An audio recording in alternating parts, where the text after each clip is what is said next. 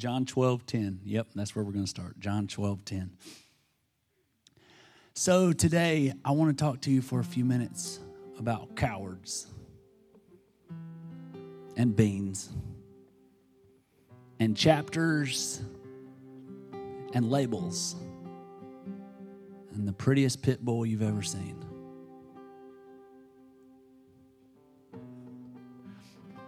We'll start out with the pit bull. So there was this preacher, and he's walking down the road, and he looks down an alley and he notices this group of boys, probably about 10 to 12 year old boys, and there's a whole group of them, and they're surrounding something. And he hears them, and they're being kind of loud, and his curiosity gets the best of him, and he kind of looks and tries to see in between the boys, and he sees this beautiful pit bull sitting right in the middle of them. And it's got a collar and a leash, and one of them's holding the leash, and he's like, I wonder what those boys are doing to that dog. If they're hurting it or torturing it or something, I better go step in. So he goes down the alley and he says, Hey, what are you boys doing to that dog? One of the boys looks at him and he said, Well, we're having a contest. This is the best dog we've ever seen. This is our dream dog. And so the contest is whoever can tell the best lie gets to have the dog. And he's like, Who can tell the best lie? So y'all are all standing around practicing lying. Don't you know lying's a sin? And then here goes the preacher, like preachers do, and gives them a 10 minute sermon quoted three scriptures on how lying's wrong and it's a sin and it's equal to all these other sins that he names off with them. And he says, Boys, he's getting hot, starting to spit a little bit, has to wipe his spit a little bit in his little 10 minute sermon and telling them how wrong it is that they're standing around lying and that they're making up all this stuff and none of it's true. And he said, When I was a boy, when I was your age, I would never tell a lie because I knew I could that God didn't like lies. And he said, I've never told a lie when I was a boy, and I've never told a lie now. And he gets done with his little speech. He's calming back down a little bit. Johnny looks around the circle, reaches over and grabs the leash and says, Fine, you win. Hands the leash to the preacher. He told the best lie. We've all lied. Right? We've all done things that we're not proud of. I have. All have sinned, all have messed up. Things have been done to all of us that we probably wouldn't pick. We whether we've done it to ourselves or other people have done it to us, it probably both ways.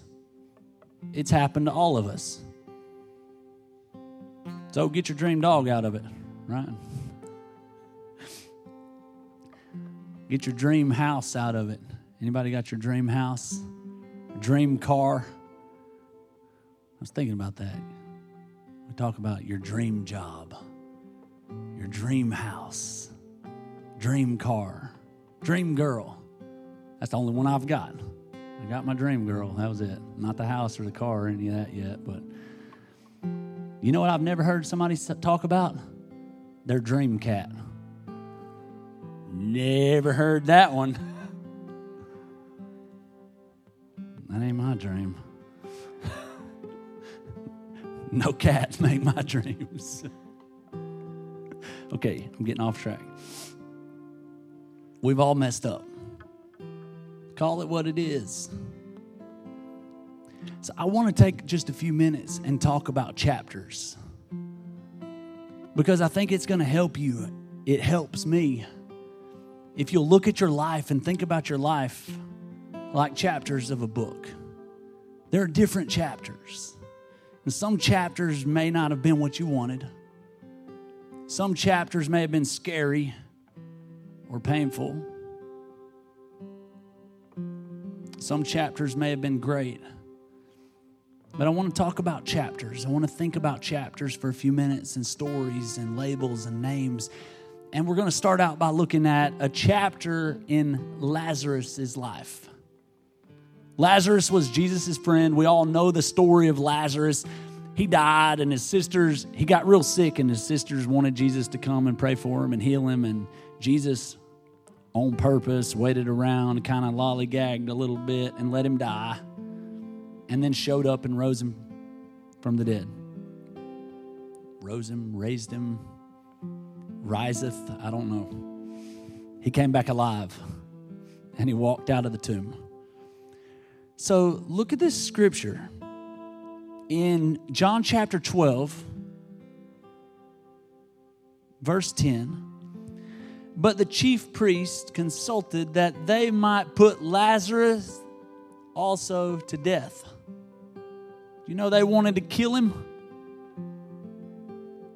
The same people that killed Jesus and crucified Jesus, they wanted to kill Lazarus too. Why?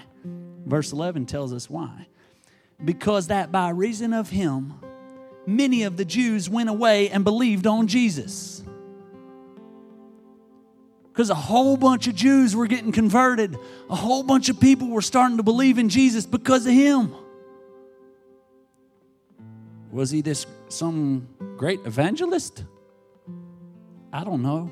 Was he a good speaker? We don't know. Did he perform any miracles? Not that we know of. But a whole bunch of people were believing on Jesus because of his story.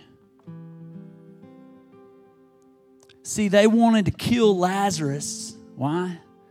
Because his story of death was such a testimony that it was causing many to believe. What is your story causing people to believe? Your story your life, the things that you've been through. You've probably been through some death. You've probably been through some hurt. You might have been through some abuse. You might have been through some pain. You might have been through some hard times. What is your story causing the people around you to believe? To believe in, to trust in. We talked last week about trust. What is your story causing people to have faith in? Lazarus' story was that's about as bad as it gets. You died. Any of y'all died? Nope. Then it hadn't got as bad as it did for him. Actually, the bad part for old Lazarus was since he was dead for three days, probably having to come back. Are you kidding me? I got to go back. Lazarus. I wonder if Jesus probably had to say it three or four times. He was like, dragging his fingernails. Not might have been the bad part, but anyways, you're not dead. What is your story causing people to believe in? What story are you telling? You know you can get stuck on a chapter. I know a lot of people. There are a lot of people sitting in this room. I'm gonna be careful who I make eye contact with right now. I'm looking all around, but some of you got stuck on a chapter and you stopped writing. Your story ended on a chapter, and, and it was never meant to be your end. It was supposed to be a chapter in the story of your life that God was going to use. But you got stuck on a chapter. And your chapter happened back in 1982. Well, my mom had a good chapter in 1982, come to think of it. That was the year I was born. Her blessing chapter, we'll call it, of the life of Susan. No. I'm kidding. Not really. No. You can't get hung up on a chapter. You can't stop on a chapter. Well, you can, but you'll never walk out the purpose or the story that God has for your life. It won't be as great as it could be. And the tragedy is, you won't be the blessing to the people around you. See, you won't have the courage and the hope and the belief and the faith that your story could cause the people in your world to have. If you get stuck don't get stuck. Remember in Revelation where it says they overcame by the blood of the Lamb. That's Jesus' blood that washed away our sins and gave us relationship. By the blood of the Lamb and the word of their testimony. or of their God story. Their testimony is me looking at something I've been through. It's me looking at some pain. It's me looking at something in my life and pointing out how God's hand used it to get me to where I am now, to grow me, to bless me, to teach me, to. It's me pointing at something in my life and telling a God story. See, I can choose to look at something and tell a story of pain or tell a story of God. Same situation, same story. I can tell a story of hurt or I can tell a story of victory because I see God in it. They're telling their God story. That's how we overcome. The story you choose to tell can cause people to believe to have courage, to have hope. It can cause people to trust because they see what God did for you. Be careful what name or label you let stick. A lot of people will try to put names on you, they'll try to label you, they'll try to label your chapters. Ultimately, give you a name, or they'll label your book and it's not necessarily what God labeled your book or what God calls you. So don't let it stick. Look at First Chronicles 4 9. Excuse me. First Chronicles. Jesse always corrects me on how I say that. Because I always want to say Chronicles. And she says Chronicles.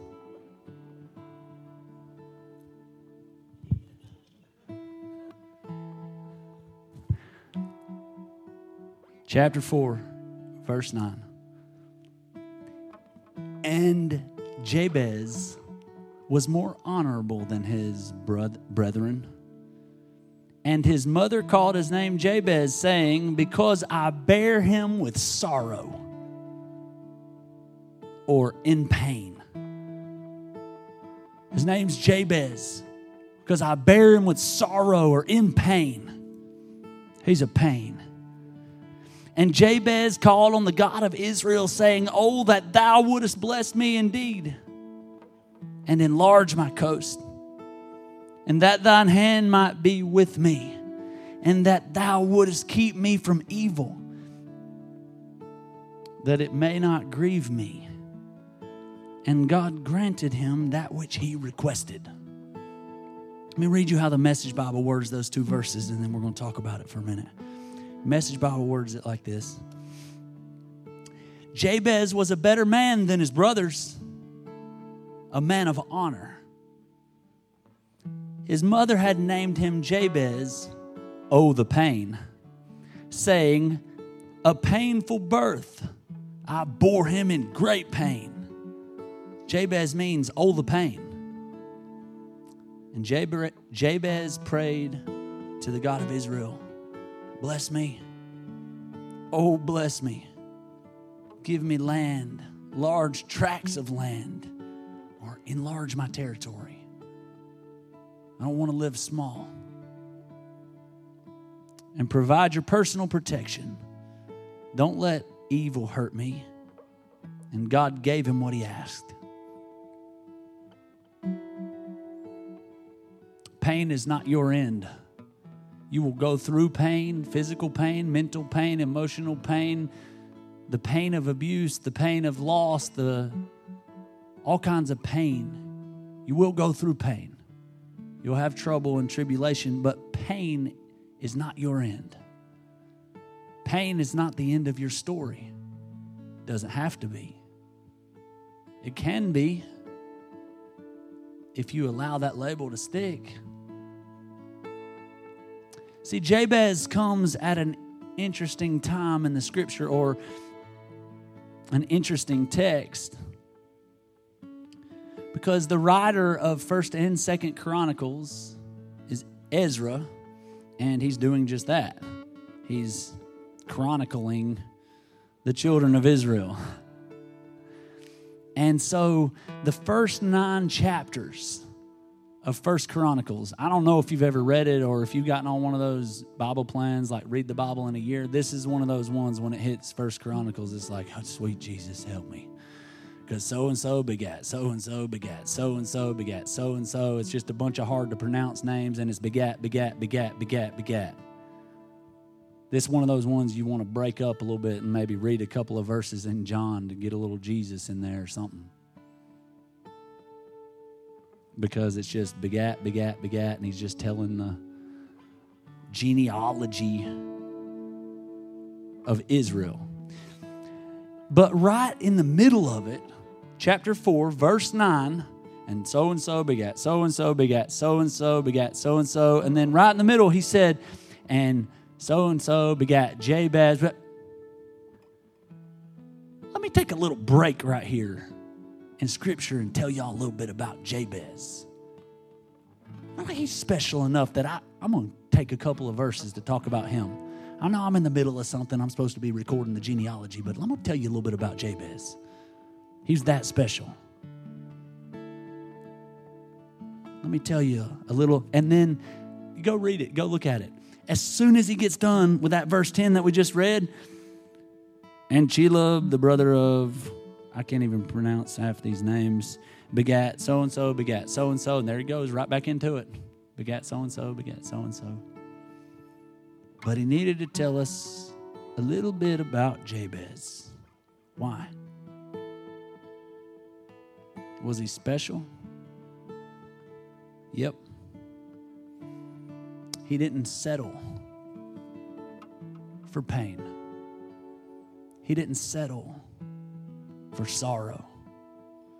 Did you know you can choose your name? You get to choose your name. You don't have to take a name that somebody else put on you.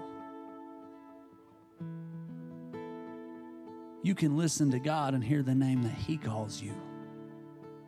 You can choose what you're called. See, in those two verses we just read, God called him honorable. God said that he was honorable, but his mother called him pain. She called him Jabez. That means, oh, the pain. You're a pain, dude. His mother cursed him. His mother called him pain. And to us, you know, nowadays in the times that we live, people name kids all kind of names because they sound cool or they're trendy or they're whatever. But back then, there was great emphasis put on a name. A name was like a prophecy about your future. Your name was who you are. Your name spoke great things about you that the name was so important. And she said in his name that he was pain. See, she named his future based off of her past. Hmm, I've had people try to do that to me. They've tried to name my future based off of their past. See, they've tried to name my destiny based off of their pain, of what they're going through. And if you're not careful, and if you take on those names, they will limit you. And then you will name your children based off of your pain, and they'll name their children based off of their pain.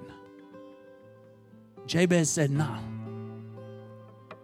God, I'm going to need you to bless me because my mom cursed me. And if you know anything about Scripture and about the Israelites, and, and if you've studied or read the Old Testament, you would know that moms don't name the kids. This was very odd that his mother named him. Because in their custom, the father would name the child. So the fact that it says his mother named him tells us that his father wasn't in the picture. Was he dead? Did he run away? Did he what we don't know, like we don't we get two verses. But the fact that his mother named him in their culture tells us that his father wasn't there or either wasn't the leader or the man that he was supposed to be and didn't stick up for his son. No, honey, we're not going to name him that. I know you're in a lot of pain. I know this was the worst thing that ever happened. So we're going to take a few days. We're going to take a. No. She named him, Oh, the pain. Oh, the sorrow.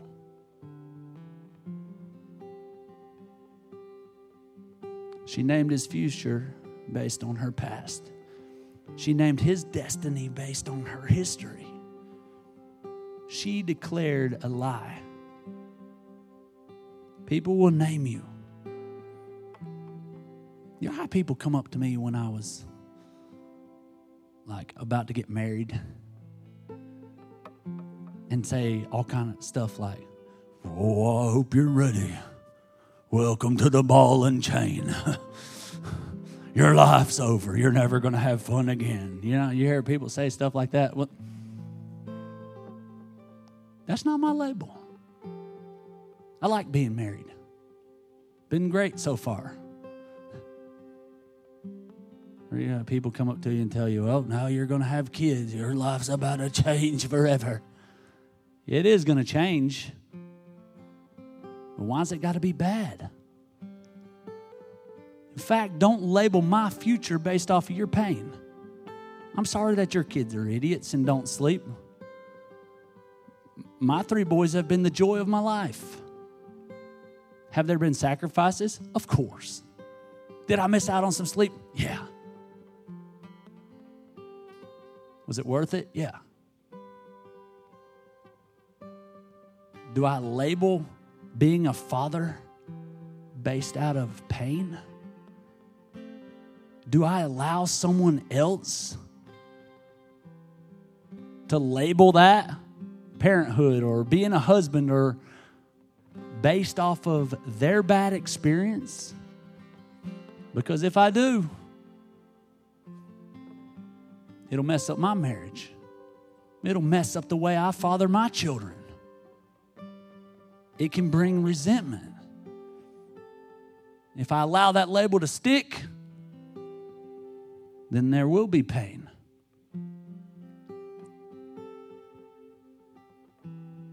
Hope you're ready about where's promise?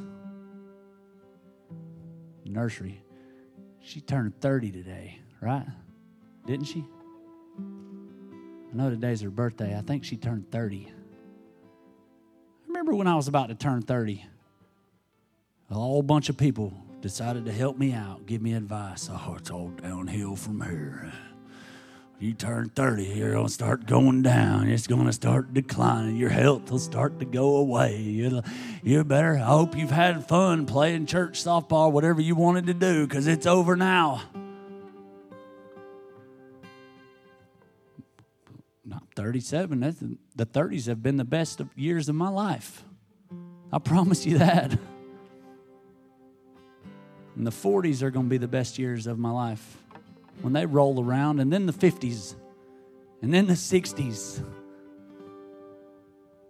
I won't take that label based on someone else's pain because that's not my name. That's not what my dad named me. People will try to label you based on their pain. And sometimes they think they're protecting you. Like your own family members will do this, thinking that they're protecting you. Right? Like, no, I just don't want you to get your hopes up. Want you to remember reality. Don't start thinking, don't start dreaming bigger than you are. They think they're protecting you. I'm just being real. I love it when people say that. Well, are you usually not? I'm about to tell you the truth. Oh, that because most have you been lying to me up to this point?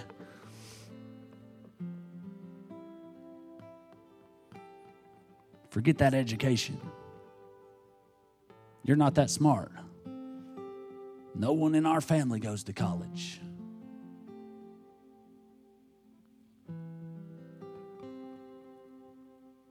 Well, you can't get in shape. It's in your genes. Embrace being fat. I mean, there's all different things that you may have heard. Maybe you haven't. I've pretty much heard all these. And a preacher told me, I heard a preacher say this week that if you want to be a good pastor, you should always preach to your weakness because then you'll never run out of material.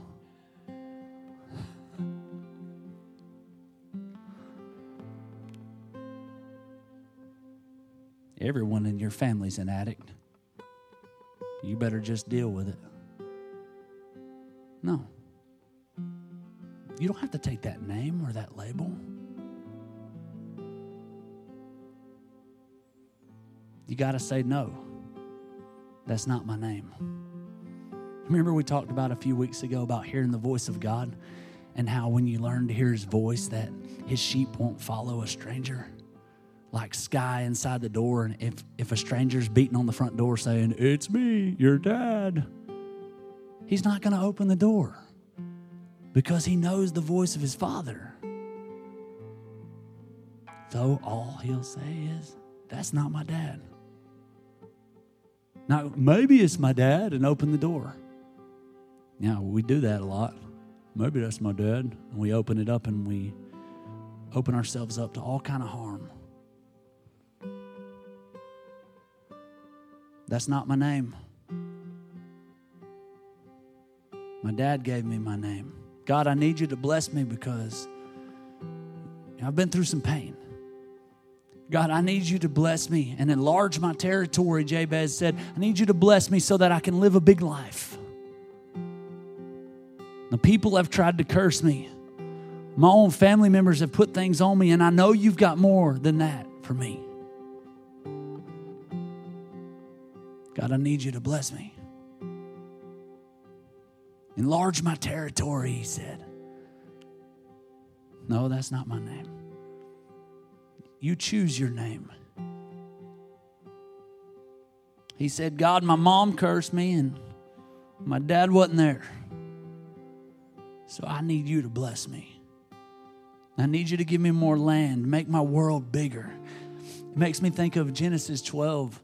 Um, God said, Abraham, I'm going to bless you and you will be a blessing. I want to be a blessing, not just be blessed. You know, there's a difference. If you're walking in purpose, then you will be a blessing to others, not just be blessed. Do blessings flow to you or through you? When God blesses you, do you bless the people around you? Stop living small lives. You choose that. You choose to live small or big. You're called to live big. You're called to live a big, full, rich life. So don't live small. Remember the 12 spies that were sent in to spy out the land?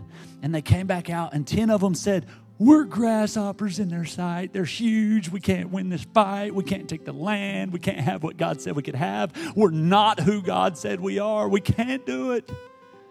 Two of them, Joshua and Caleb, said, We can do it. We are well able. We can take the land. And guess what? Ten of them didn't enter into the land, and two of them did. 10 of them chose to be small and live small, and in their minds they were small. Go read the story. It tells you that in their mind they were as grasshoppers, and so they were. But in Joshua and Caleb's mind, they said, No, I'm not a grasshopper. Those people can't beat me. I don't care what the circumstances say. I trust God. I believe God, and I will live a big life and I will walk in what He has for me to walk in. And so they did.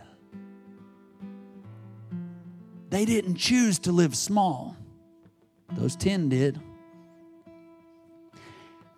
Henry Ford said, if I would have asked people what they wanted or needed, they would have said faster horses, more efficient horses, or buggies. Don't know who Henry Ford is. He made up the Ford car vehicles. He made up the car. But his point was if I would have asked the masses or the crowd, what do you want? We would have said, well, just more efficient what we have. Give me a faster horse that eats less feed. Small thinking.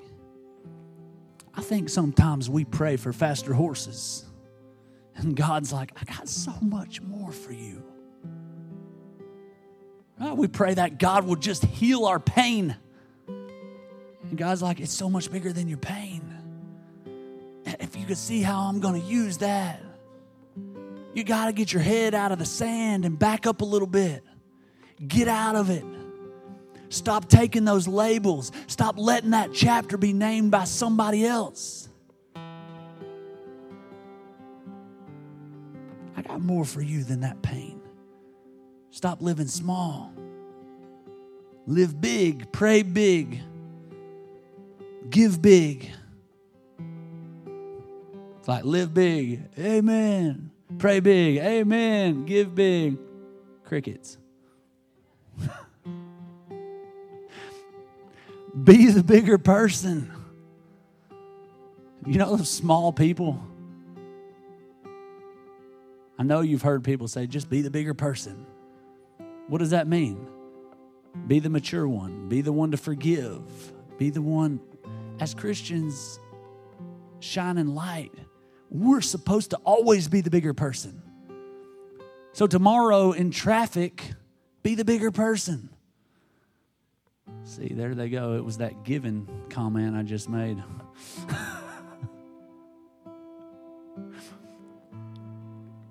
be the bigger person. Pray big. Love big. Honor big. You know, if honor's in you, it will come out. Be the bigger person tomorrow in traffic. Anger is just who I am, it runs in my family. You can take that label if you want to. Or you can choose a new name. Look at 2 Samuel 23. Now, we're not going to spend much time on this story because we've looked at it before, but I had to bring it up one of David's mighty men, and David had some mighty men. David had some bad boys. I'm talking like real live living Avengers. These dudes were awesome. And this is one of David's mighty men. We're just going to read a couple of verses and talk about Shammah. And after him was Shammah. You know what Shammah means? Remember, I already told you how important a name was back in these days.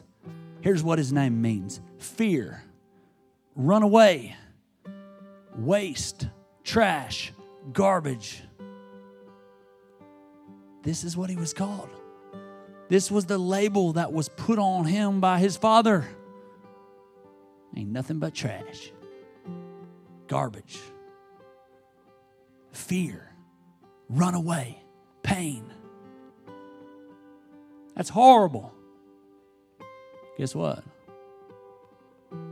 Some of our fathers, some of our mothers have put those names on us. ain't nothing but white trash. That's all you'll ever be. That's what was put on Shammah. After him was Shammah, the son of Agee. So his daddy, the one that gave him that name, fear, runaway, trash, old Agee. Why would someone name a child something like that? Why would somebody put a label like that on their child? Guess what his name meant? What his father put on him. Here's his example Agee means one who runs, a fugitive, or a coward. a person who lacks courage in facing danger, difficulty, opposition, or pain. One who runs, a coward, a fugitive. So he named his son Fear. He named his son Runaway.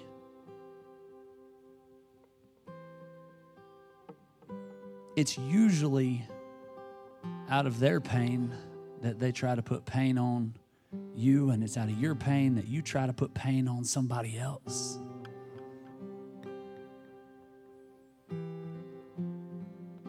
And the Philistines were gathered together into a troop. There was a piece of ground full of lentils or beans. It was cheap. Lentils were like the cheapest thing you could get then. It was beans, um, but it was considered the poor man's meat. So back then, if you couldn't like like you couldn't afford meat, the rich people and the kings and like David would have been eating meat at that time, but all the poor people, they'd have to they would eat their protein from these lentils, from these beans. It was the poor man's meat to the Jews. It's considered by the Jews the food of mourning or death.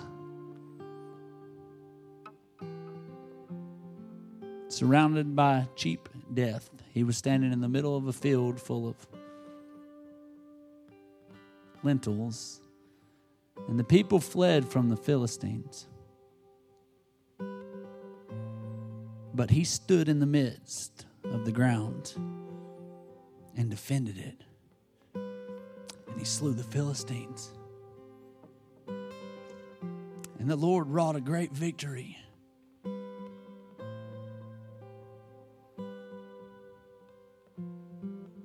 King David says, You are a mighty man.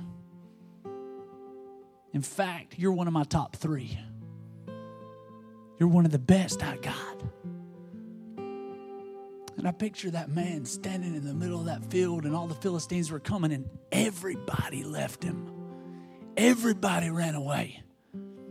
And his name and the labels that were put on him said, Run, fear, you're trash, you're crap, run away, be afraid, be very afraid. And at some point, he made a decision that's not me.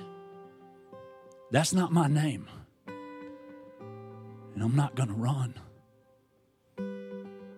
David said, You're one of the three mighty men. You're one of the best I got.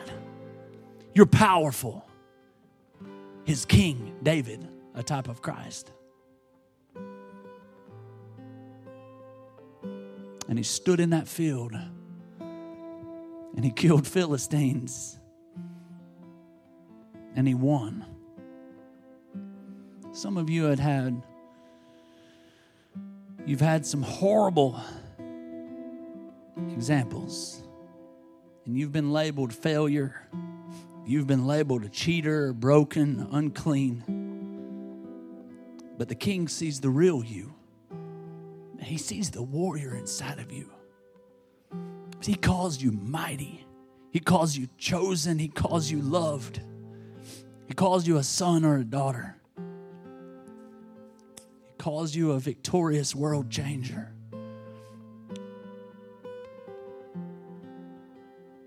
Y'all know what the Christian journey is? It's my sister. No.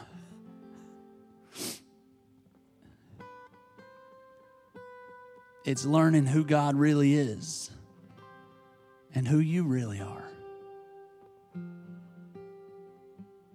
It's learning who God is and seeing Him for who He really is and letting Him tell you who you are and who you are created to be.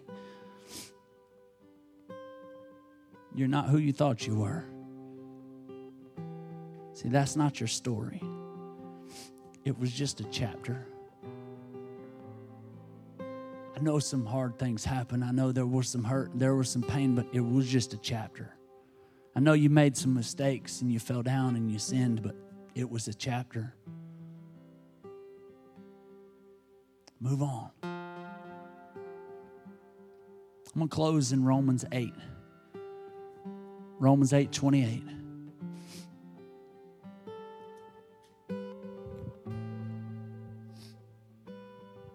And we know that all things work together for good to them that love God, to them who are the called according to his purpose. Don't set your mind on the problems. For whom he did foreknow, he also did predestinate to be conformed to the image of his son, that he might be the firstborn among many brethren. Moreover, whom he did predestinate, them he also called, and whom he called, them he also justified, and whom he justified, them he also glorified. What shall we then say to these things? Paul's saying when bad things happen, and when things we don't understand happen, what should we say? Here it is. If God be for us, who can be against us? He that spared not his own son, but delivered him up for us all, how shall he not with him also freely give us all things? He's got good plans for you. Who shall lay anything to the charge of God's elect? It is God that justifieth. Who is he that condemneth?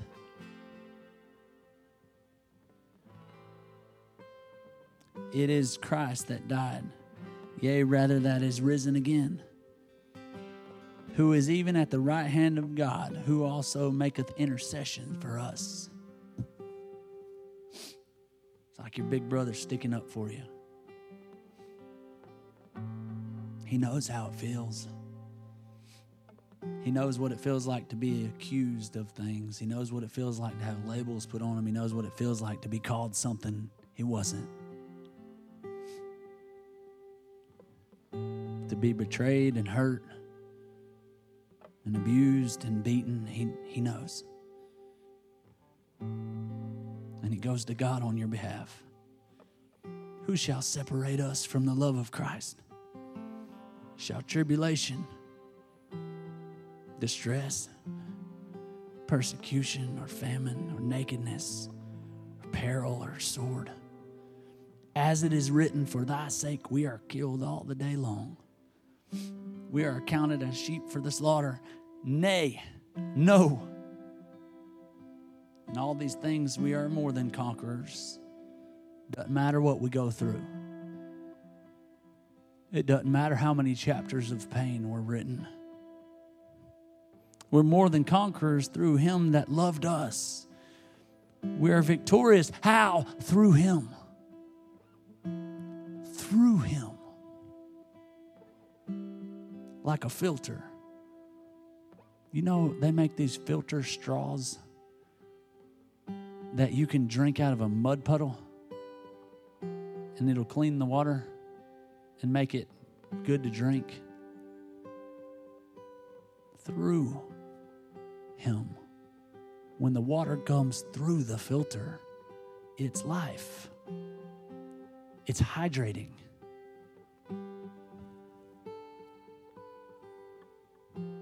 Through him that loved us.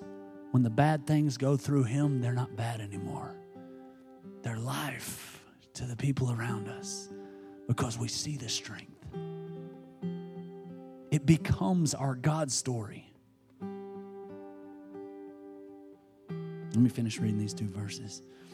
For I am persuaded, I'm convinced, Paul said neither death, nor life, nor angels, nor principalities, nor power, nor things present, nor things to come, nor height, nor depth, nor any other creature shall be able to separate us from the love of God which is in Christ Jesus our Lord.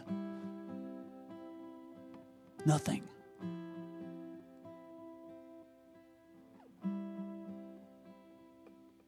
Chapters of your life you know how when you're reading a book and you kind of get to the end of a next chapter, I don't know if you do this, but when I'm reading a book and I get to the end of a chapter, or like if we're at warrior training, we go through different books. So you kind of get to the end of a chapter, you always want to look ahead and see what the name of the next chapter is. You can kind of start getting excited for what's coming or not. Oh, great. Depending on what kind of book you're reading, I guess. But you look ahead for the name of the next chapter. Like, is this going to be a good one? Is it going to be a bad one?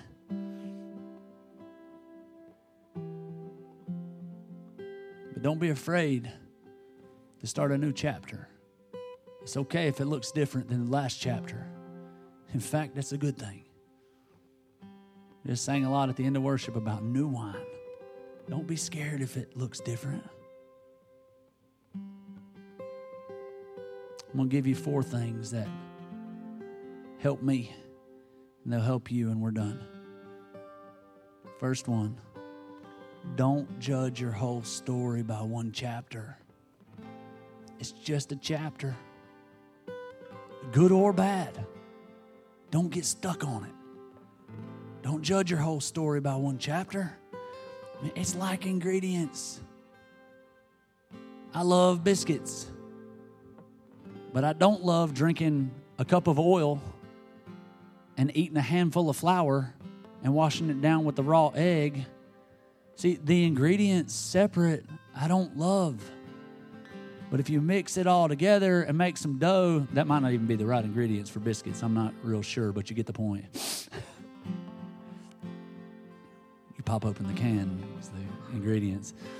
Just kidding. But you don't love the individual ingredients.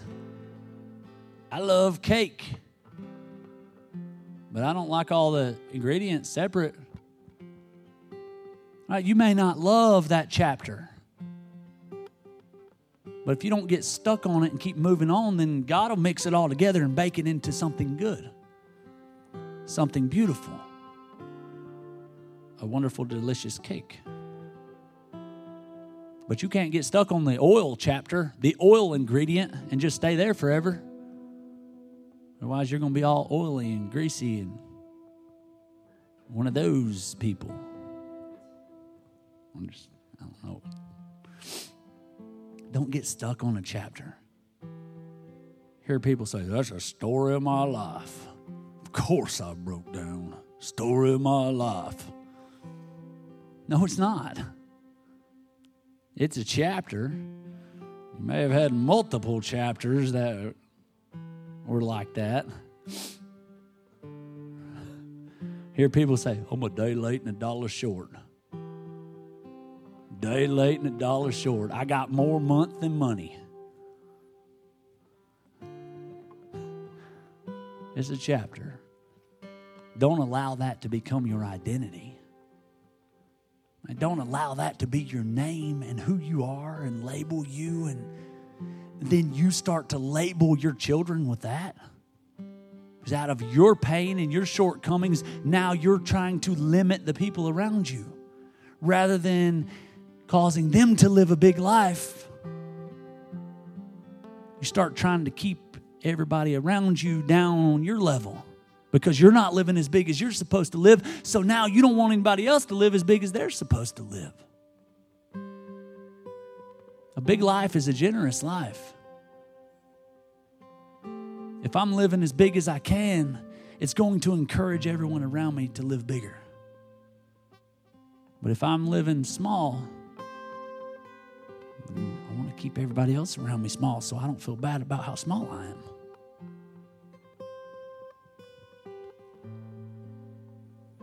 A story of my life. No, it's not. You can get stuck on a chapter and sabotage your whole story. See, I don't know your whole story, but I do know that God has called you to write a story of victory. I know that. I may not know your whole story. Some of you in the room, I do know maybe most of your story. Some of you, I don't. But I do know God called you to write a story of victory no matter what your story is up until this point. He can use it, He can work all things together for your good. So that's one. Don't judge your whole story by one chapter. Number two, remember the worst chapters make the best stories. I mean, sometimes in a movie or a book or a game, sometimes the biggest giant, the worst enemy, the biggest thing to overcome, that's what makes it interesting. Man, that's what makes it so amazing. That's what makes it so good. How good is a hero if he's got nothing to fight? Pray, God, give me strength. God, I want to be a hero. God, I want to save my world. You're going to need some villains. You're going to need some pain. You're going to need some storms. You're going to need some things to overcome. I want to be great. Ah, then you will need great pain. What? I expect great things, then expect great battles. I expect courage. Paul said in Philippians, I expect courage. He's telling the Philippians, I expect great courage. You don't expect great courage unless you expect to need great courage. It's okay. You've had some bad chapters, that's okay. Some other authors jumped in and wrote some chapters in your book. That's okay. They can use it. Man, you, you've really messed up and you made some bad decisions and, and you made some bad chapters. That's okay. Move on. Start a new chapter. Man, start telling and writing the story of victory. Number three.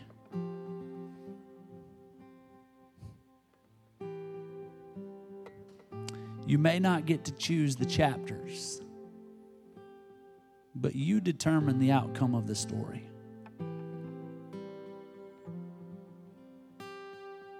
You may not get to choose the chapters, but you determine the outcome of the story. You get to choose.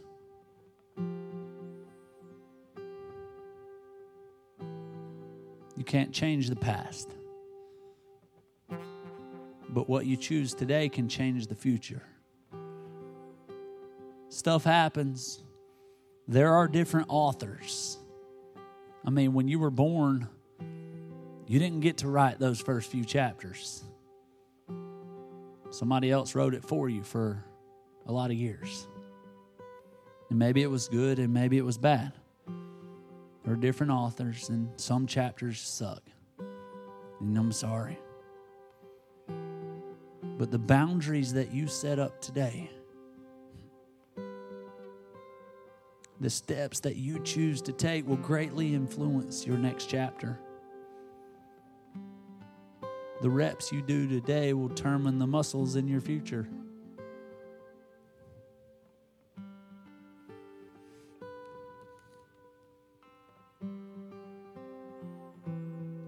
And there are some things in your life, like Remember when God created all the animals in Genesis and then he told Adam, name them, label them, speak, I've put my breath in you.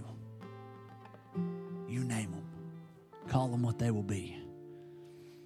There are some things in your life that you did not create, but you get to name.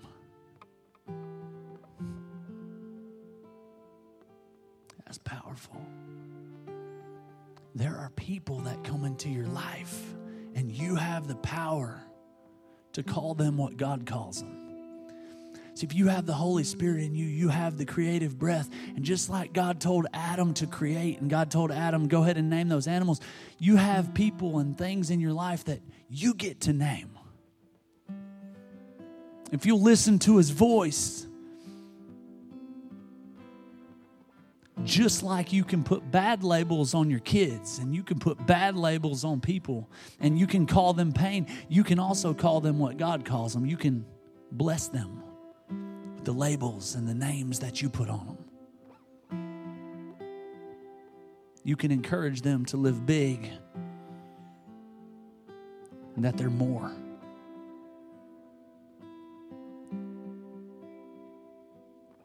Can be a stumbling block or a stepping stone. You can get bitter or better. Here's some advice don't name it while you're going through it.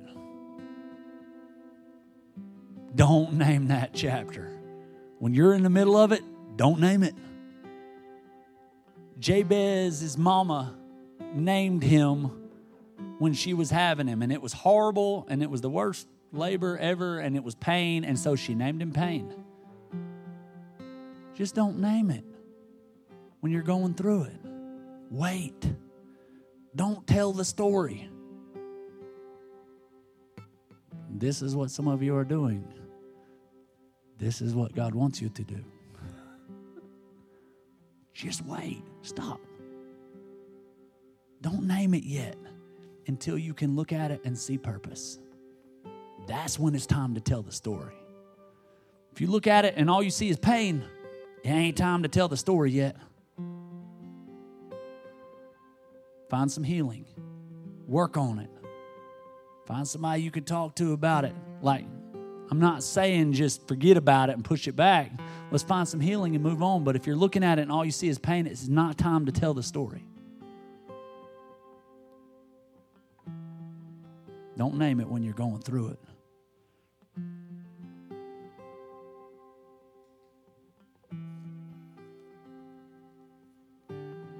Might call it curse right now. If you'll wait a little bit, you might look at it and call it blessing. So the meaning of the word label is a slip of paper, a cloth, or other material marked or inscribed for attachment to something to indicate its manufacturer, like who made it, its nature, ownership, or destination.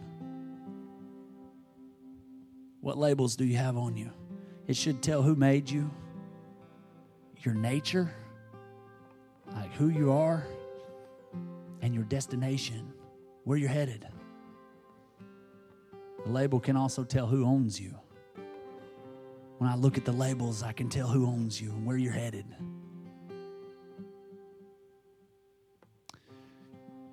Remember Shammah that we talked about and how bad his name was, and it means trash and fear and run away, waste. Have you ever heard there's a name of God? Jehovah Shammah. That's the same name, Shammah. Jehovah Shammah means Jehovah or God is there. Here in the midst, God is there. Shammah, we just saw, means fear, run away, waste, or trash. By putting God first, it changes the meaning. Shammah's still there. Your pain's still there. I'm not taking away from that right? You are who you were. You went through those things. It's real. You don't pretend like it didn't happen. But by putting God first, it changes the story, it changes the meaning of the name. The tag has been changed. Fourth one, last one. The end of the chapter is not the end of the story. It's not over. Your book's not finished, you're still breathing. Just because a chapter of your life's over doesn't mean the story's over. Just because the job's over or the marriage is over or the you can fill in the blank, but your story's not over. Just because one chapter's over. Remember, Jesus went to the cross and he died, and at the end he said, It is finished the story of God and humanity wasn't over. Fact, it was maybe just getting started, depending on how you want to look at it. What was he say? That chapter was finished. His coming and walking on the earth, and and paying for our sins with his blood and making a way that we could be in relationship and we could receive the Holy Spirit. That was over. That chapter was over. It is finished. This chapter's over. Let's start writing a new one, Dad. What's the next chapter? The end of the chapter is not the end of the story.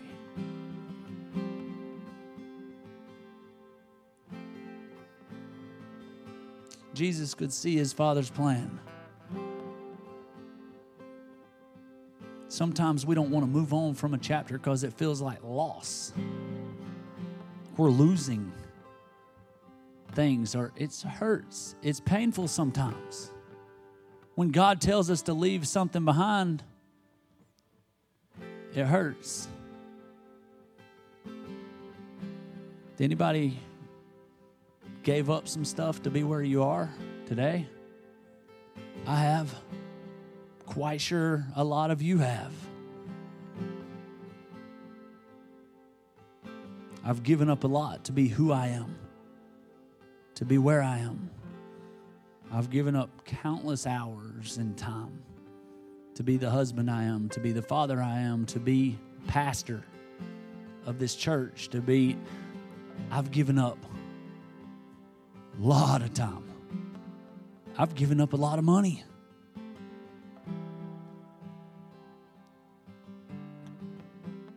I've given up comfort. Wasn't comfortable to stand up here and preach at first. Now it's kind of fun. So I get to say whatever and nobody can interrupt me. but it wasn't comfortable. And a lot of times it's still not comfortable. Because some of y'all come to me with some problems, and man, I don't want to call you out, but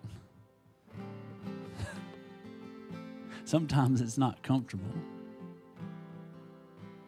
Had to give up some stuff, lay down some dreams and some other things. And y'all know, most of you know, but like, I love football. And I always wanted to play football and never really got a chance. And so when we heard about this open tryout for a semi pro team in Atlanta, for some dumb reason, me and Nate went and tried out. And they came up and gave me a slip and invited me to spring training out of like 300 and something people. We went in the weight room, we went out on the field and ran drills, did all this stuff, and, and they invited me back to spring training. Now, I was taken over as pastor from the church.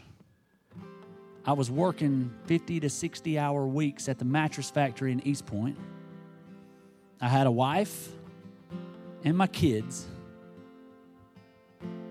And now I'm trying to play football on a semi pro team with a bunch of grown men that didn't quite make it, but still thought they could make it pro if they could just play somewhere else and get noticed by a scout or something. I was the only person on the team or at the spring training that didn't play college ball. I didn't even play high school ball. I only played one year of rec, which I got made fun of for by the other players. But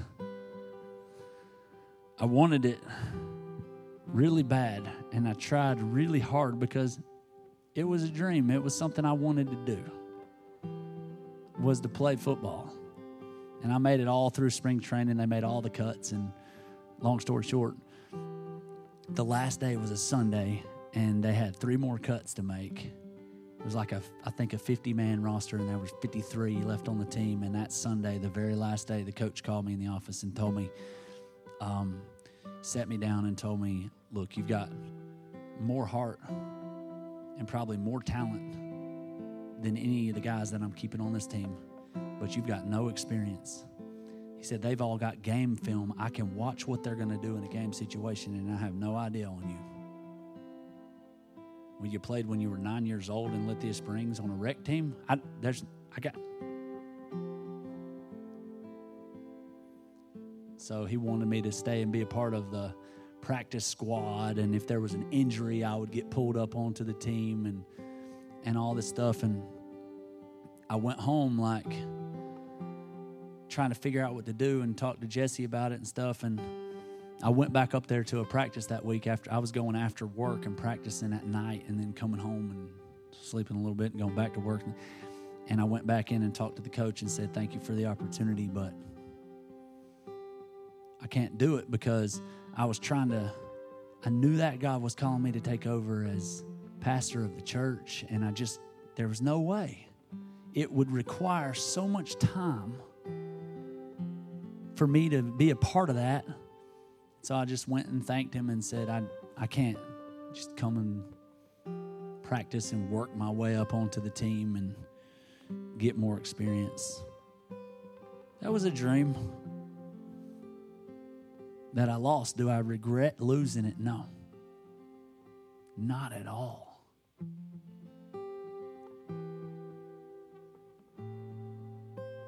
I've had to lose a lot of relationships to be who I am and where I am. I wish everyone I loved was with me, but they're not. Why? They refuse to see me for who I am. They call me pain because of a pain that they were going through. They tried to put it on me, and that's not who I am. And that's not who I will be. And so, just like Jabez, I call on my God and say, Help me be a big person. Increase my territory, increase my influence, God. I don't want to be small, I want to live big. I won't take false labels, and I don't want you to either. We've all gone through pain, we've all walked through hard things. Let it be a chapter. Let's start a new chapter. Let's pray.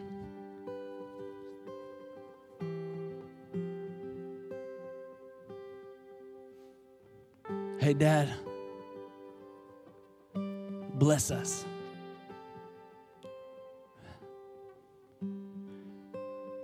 Thank you for moving. Thank you for touching our hearts. Thank you for the communion, the fellowship with our souls. Thank you that our pain is not who we are. That hurt and labels and abuse and misunderstandings and none of that defines us. In fact, the only way that stuff can limit us is if we let it we don't find healing. So, God, heal the hurts, heal the wounds.